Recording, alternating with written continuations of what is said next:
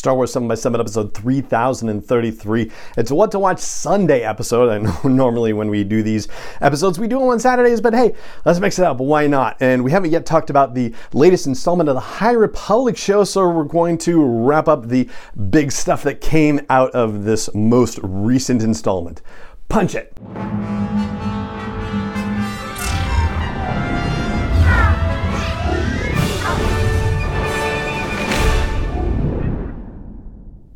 Hey, Rebel Rouser. I'm Allen Voivod, and this is Star Wars 7 by 7 your daily dose of Star Wars joy.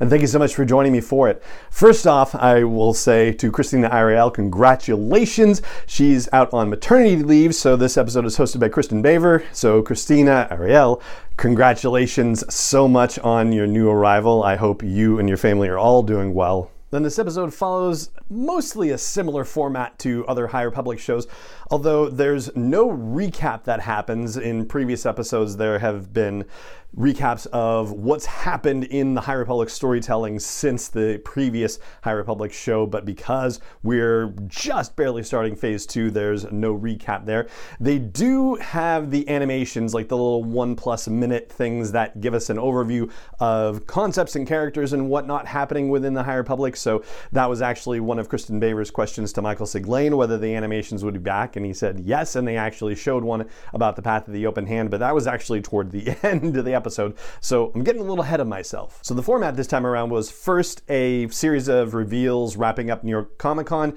which we've already talked about on the podcast. Then there was a cute little video medley montage from New York Comic Con. Then a roundtable, which was probably actually the longest roundtable they've had on any of the High Republic shows.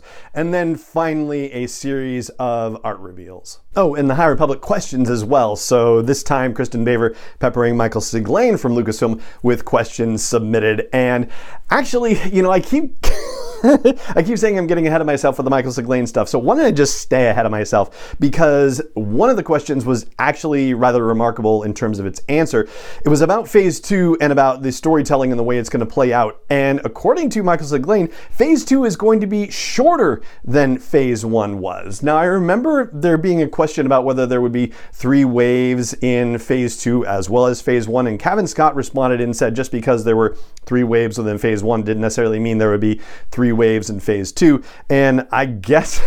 I personally was expecting that it might be longer if it was going to be anything, but to hear that it's going to be shorter is really kind of a surprise. Although I suppose it's possible we could also be talking about the time in universe for the storytelling. It's two years in phase one.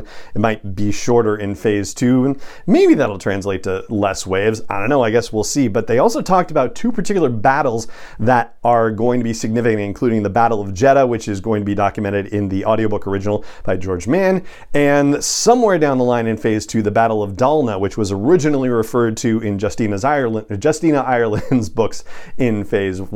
All right, so that's the end of me getting ahead of myself. So let's rewind back to the beginning of the High Republic show and talk about the reveals from New York Comic Con that we didn't talk about in our previous episode. Well, you know, the details of those reveals, basically. So we already know and have talked about the fact that there's going to be a manga called Precedent, which is part of the Edge of Balance series. It's going to feature Arkoff, the Wookiee Jedi, who's featured in previous Edge of Balance installments. And apparently there's going to be some explanation of a connection that he has with the Battle of Dalna and with Marchion Ro That's coming in May of 2023. And then the Young Adult Anthology, for which there's still no official title, is coming in July of 2023. And one of the things that Kristin Baver said about that is that it's going to tie up loose ends and also deliver hints for phase three. Then in the video montage slash medley with interviews and clips from New York Comic Con, one of the things that jumped out at me there was that Dexter Jettster is going to appear in Daniel Jose Older's run on the High Republic Adventures for Dark Horse. Then we get to the roundtable portion, which, as I said, was the longest one that they've had out of all the High Republic shows, actually. So that was kind of cool and interesting, and also that it's in person as well. There's definitely a different kind of dynamic when people are face to face with each other. So it was nice. Kelsey Sharpe, who is a junior creative executive with Lucasfilm, was part of this. Also, Rob Simpson, who's a senior editor for publishing with Lucasfilm, and Phil Szostak, who's a creative art manager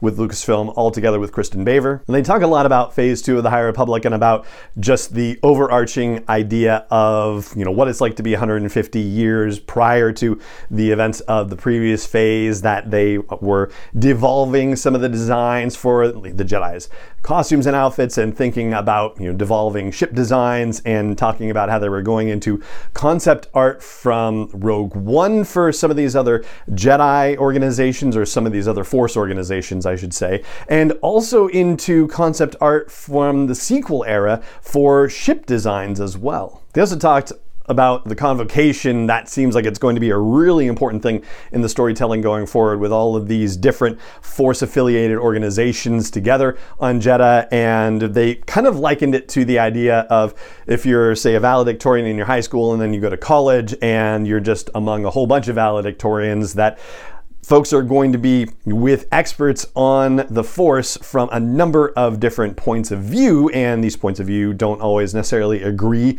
with each other. And apparently, the Jedi don't necessarily have the greatest reputation either. So I'm going to be really interested to see why that's the case. Like, what's happened in the years prior to this very early storytelling situation where the Jedi may not be looked upon in the nicest of lights. And there's, of course, a lot more to the discussion than we can get into on our humble little podcast. So I will link to it at the blog post for this show's episode at sw7x7.com and in the show notes as well. If you want to check it out, I think those are pretty much the highlights. And there are a couple other things I want to flag for you that came from the concept and comic book art reveals section. One of them has to do with the reveal of concept art for Yaddle. And Kristin Baver said that Yaddle is actually going to play an important part at the end of phase two of the High Republic, so that is very intriguing. And she also revealed concept art for a Jedi Master Barash, who is working with Porter Engel, and presumably we will see her in the Blade comic miniseries from Charles Soule. This Jedi is particularly important because there is this thing called the Barash vow, where certain Jedi decide that if they need to get out of the Jedi Order, they take this vow where they are not going to use the Force, they are just going to live within the Force as best they can.